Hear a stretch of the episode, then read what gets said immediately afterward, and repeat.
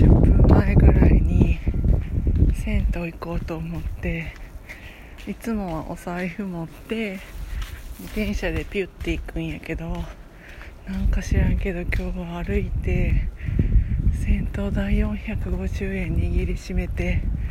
歩いていくことにしてで歩いて向かっていく途中にお金握りしめてたからそれがちょっと緩んで100円落として拾い上げたらなんでか350円しかなくてどこ見てもなくて取りに帰りました。